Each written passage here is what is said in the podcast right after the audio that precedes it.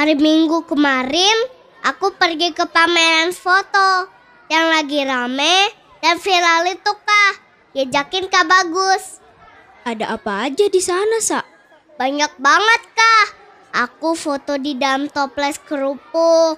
Terus foto di dalam cangkir teh raksasa. Terus yang lucu lagi bisa foto di tengah kue kocor. Hah? Kue kocor? Iya, jadi kita berdiri dikelilingin sama kue kocor yang gede-gede kah? Emang kamu nggak pernah lihat kue kocor? Bukan, Sa. Kok pas banget? Ini buku yang lagi aku pegang ada cerita asli Indonesia soal kue kocor.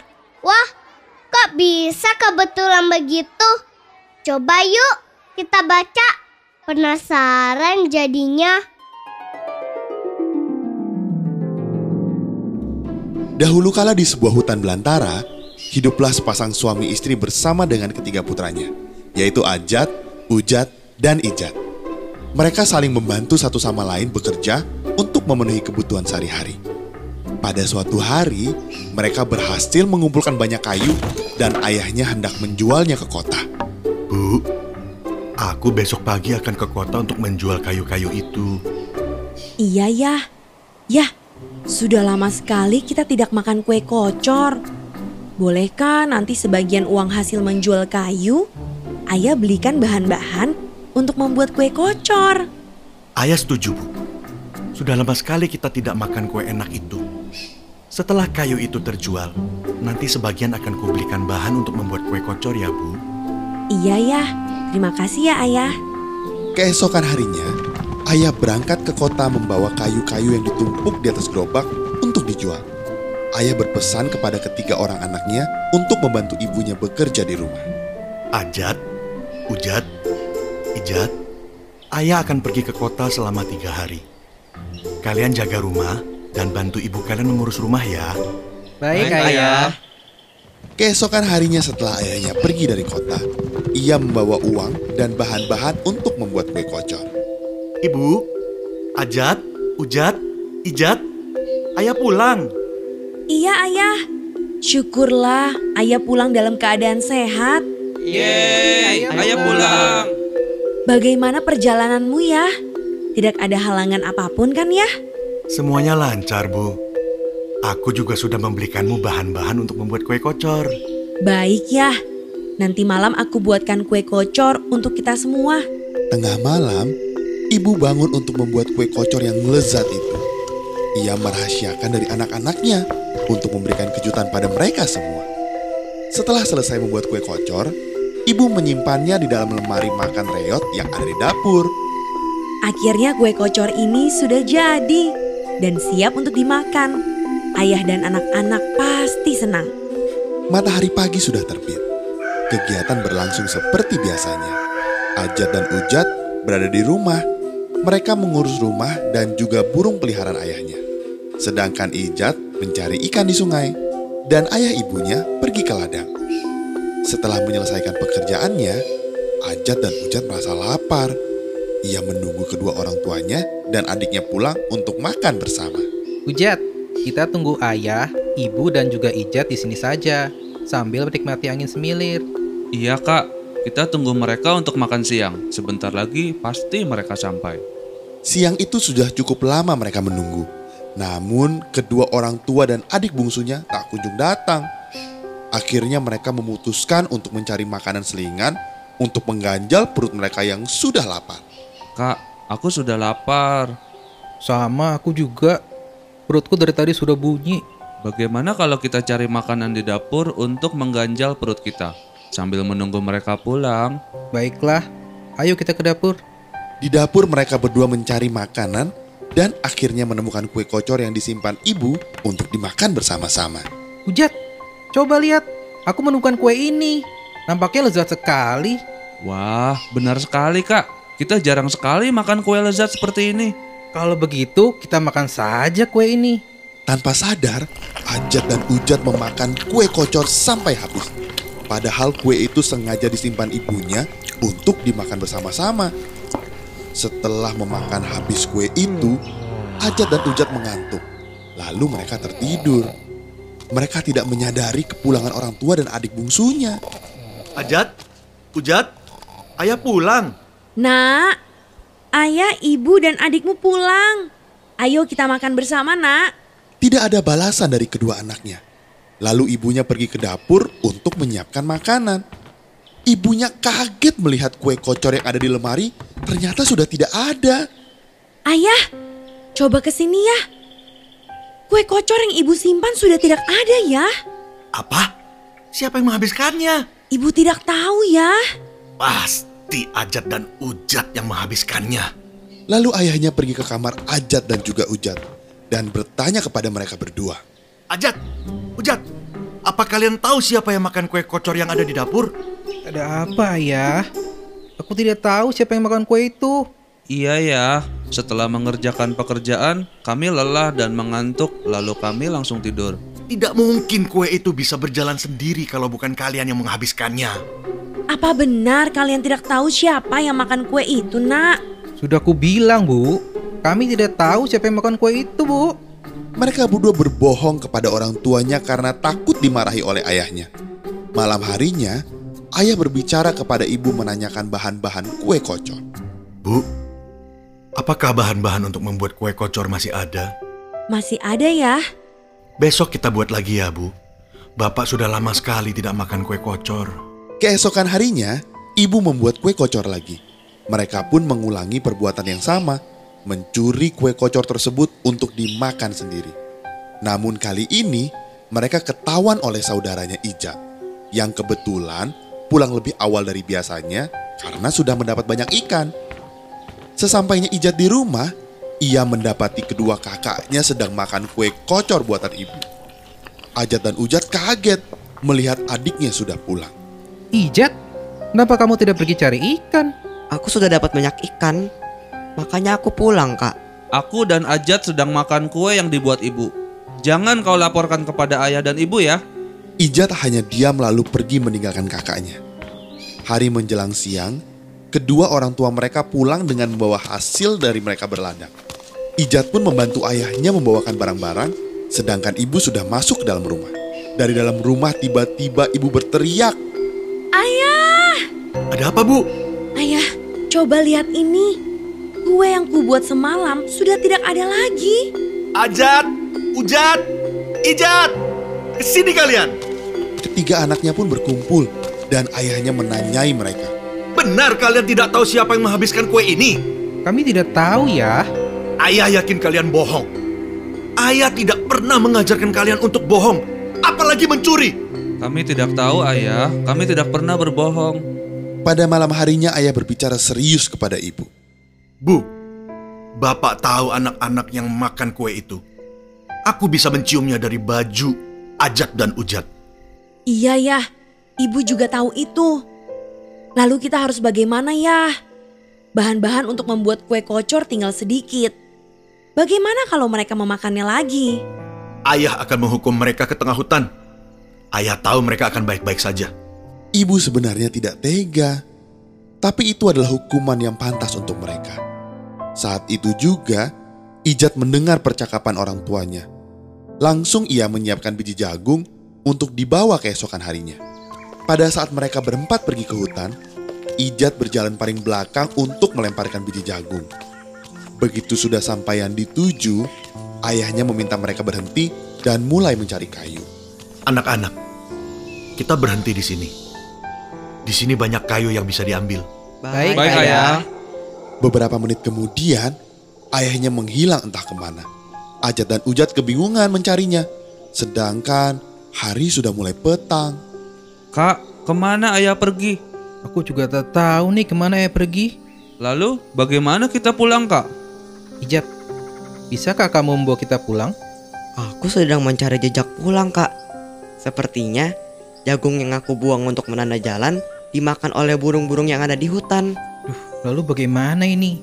Apa harus kita lakukan? Karena hari mulai petang, kita sebaiknya bermalam di sini, Kak. Apa kamu bilang? Tidak bisakah kita pulang aja sekarang? Benar kata Ijat, hari sudah gelap. Sebaiknya kita bermalam di sini dulu. Tapi aku takut kak. Hutan ini penuh dengan hewan buas. Jangan takut kak, ada Tuhan yang bersama kita. Kenapa ayah jahat sekali ya meninggalkan kita di tengah hutan ini? Keesokan harinya, Ajat, Ujat, dan Ijat mencari jalan pulang. Di sepanjang perjalanan, Ijat selalu berdoa meminta petunjuk jalan pulang, sedangkan kedua kakaknya tetap saja menangis. Kakak, tolong tenang. Janganlah kakak berisik. Di sini bukan hanya ada kita, tapi banyak makhluk buas juga di sini. Baik Ijat. Baik Ijat, Pada saat mereka berjalan melewati sebuah gua, tiba-tiba gua itu berguncang seperti ada gempa. Ada apa ini? Ngapa tanahnya berguncang? Cobalah tenang dan tetap berdoa kak. Semoga kita selamat. Tak lama dari itu muncul sosok raksasa yang tinggi besar berada di hadapan mereka. Ijat, sekarang apa yang harus kita lakukan? Kali ini kita tidak akan selamat. Hai manusia, apa yang sedang kalian lakukan di sini? Jika kalian sudah ada di dalam sini, kalian tidak akan bisa keluar lagi dengan selamat. Hai Tuhan raksasa, tolong lepaskan kami. Kami ingin kembali pulang ke rumah. Bantulah kami mencari jalan pulang. Oh, tentu tidak bisa. Sudah lama aku menunggu untuk makan daging manusia. Kalian akan menjadi santapanku besok. Akan kumakan kalian tanpa bersisa. Lalu raksasa itu memasukkan mereka bertiga ke dalam penjara besi dan kemudian meninggalkannya. Tapi tak lama dari itu datang raksasa lain yang ukurannya lebih kecil. Hei, siapa kalian? Aku tidak pernah melihat kalian di sini. Hei raksasa yang baik hati, kami adalah tamu di rumahmu. Bisakah kau memberitahu benda apa itu? Ijat sambil menunjuk sepatu emas yang ada di sudut gua. Oh, itu sepatu emas milik ayahku. Itu adalah kendaraan tercepat yang ada di dunia ini. Lalu anak raksasa itu tertidur di dekat kerangkeng besi tanpa alas. Sedangkan mereka bertiga tidur di atas alas.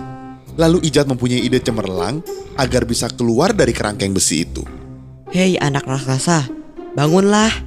Ada apa tamuku? Aku kasihan padamu. Kau anak dari raksasa itu, tapi kau tidur tanpa memakai alas.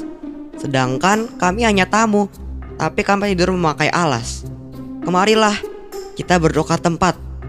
Aku yang tidur di luar dan kau tidur di sini. Apakah boleh aku di situ? Tentu saja boleh. Aku yang merasa tidak enak padamu. Ke sinilah. Akhirnya mereka bertukar tempat. Ijat dan kedua kakaknya pun akhirnya keluar dari kerangkeng. Sementara itu, ayah raksasa belum juga kembali ke gua. Ia masih berburu mangsa lain di luar. Kak, ayo kita pergi dari sini. Ayo Ijat. Sebelum meninggalkan gua, Ijat dan kedua kakaknya mengambil sepatu emas milik raksasa itu, lalu pergi dengan sangat cepat. Kemudian tiba-tiba mereka sudah sampai di tengah kota di dekat rumah mereka. Lalu Ijat mengajak kedua kakaknya pulang ke rumah menemui orang tuanya. Ijat, untuk apa lagi kita pulang? Jelas-jelas ayah membuang kita ke dalam hutan. Iya benar, apakah kamu sudah lupa itu? Kak, maafkan mereka. Seharusnya kita yang minta maaf pada ayah dan ibu. Mereka seperti itu karena ulah kalian. Kenapa kalian tidak jujur kepada mereka kalau kalianlah yang menghabiskan kue itu? Hal ini tidak akan terjadi kalau kakak tidak berbohong. Kamu benar Ijat, kami salah. Kami tidak seharusnya lupakan hal itu. Iya kak, maka dari itu ayo kita pulang dan meminta maaf kepada mereka. Baik, ayo kita pulang. Sesampainya di rumah, mereka langsung mengetuk pintu dan ibunya yang membukakan pintu. Ibu, kami pulang bu. Anak-anakku. Ibu langsung memeluk Ajat, Ujat, dan Ijat lalu berteriak memanggil ayah. Ayah, ayah, coba lihat siapa yang pulang ya. Anak-anakku, Ayah, ibu, maafkan kami. Kami menyesal telah mencuri dan berbohong pada kalian. Aku dan Ujatlah pelakunya. Ijat tidak ikut melakukannya. Kalian tidak perlu minta maaf, nah. Kami juga minta maaf telah menghukum kalian dengan meninggalkan kalian di hutan. benar nak, tidak seharusnya kami melakukan itu. Maafkan kami, maafkan ayah ya nak. Mereka pun berpelukan dan saling bermaaf-maafan.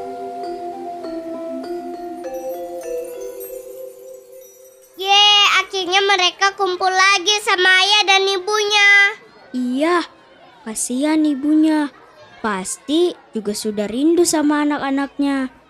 Ya lagian Ajat sama Ujat seraka banget.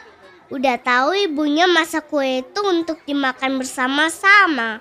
Tapi malah mereka habiskan berdua.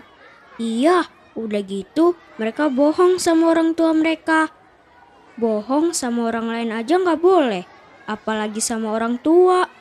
Kamu tuh pasti suka bohong kan? Hahaha. Ye, enak aja. Enggak dok, aku kan selalu nurut sama mama dan papa. Bagus. Oh bagus, itu mah kakak kamu. Ih,